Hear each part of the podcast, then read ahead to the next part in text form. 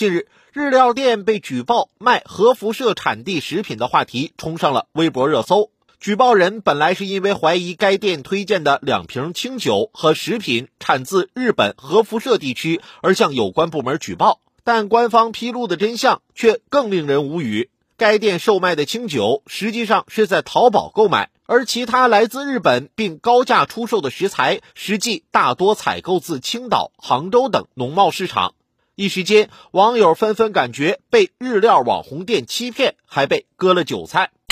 市场上类似的高价收费日料店并非这一家，不少日料店以高级的装修风格、精致的食品摆盘、高端进口食材的宣传口号，吸引了一批受众。而与这些进口食材对应的，往往是不菲的价格。美团发布的中国餐饮大数据二零二一显示，二零二零年日料的平均客单价已经达到一百点三元，在所有餐饮品中排名前列。消费者抱着贵有所值的心态去高档日料店，期望品尝到进口食材，可没想到入口的是名不副实的假货。成本价每份六点八元的国产平价星鳗苗，摇身一变成了五十八元的外国贵族鱼肉，八倍多的价格差让消费者难以接受。店家挂羊头卖狗肉的暴利行为，不但损伤了消费者的信任，侵害消费者的财产利益，更破坏了市场竞争的原则，扰乱了竞争市场的有序性。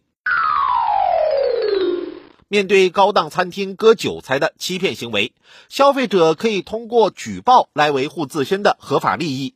但会以伪辨真假、举证维权的消费者终究只是少数。想要杜绝高档餐厅割韭菜式收费，打击市场上以次充好、偷梁换柱的无良商家，还是要强化市场监察力度，压实餐厅责任，让试图铤而走险谋取暴利的商家无处遁形、无钱可赚。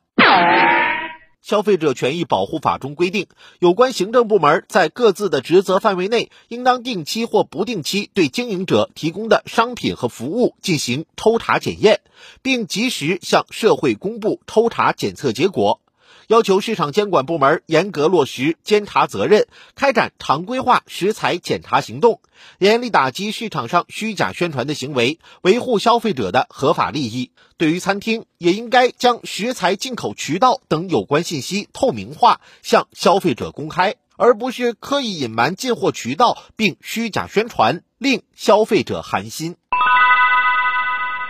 去年，上海第一网红自助日料火锅因为以次充好和虚假宣传被罚款五十万元。有人质疑，这样的处罚与餐厅长期经营所赚的暴利相比，是不是太过微薄？从法律层面看，《中华人民共和国反不正当竞争法》中规定，经营者自己或请其他组织机构对其商品做虚假、引人误解的商业宣传，由监督检查部门责令停止违法行为，处二十万元以上一百万元以下的罚款；情节严重的，处一百万元以上二百万元以下的罚款，可以吊销营业执照。是否要进一步加大处罚力度，以有效遏制虚假宣传的市场乱象，还值得讨论。但毫无疑问的是，低成本的违法代价会让更多的商家漠视消费者权益，试图以不法手段割消费者韭菜。想要确保消费者吃的是真材实料，监管就一定要落在实处。国家统计局数据显示，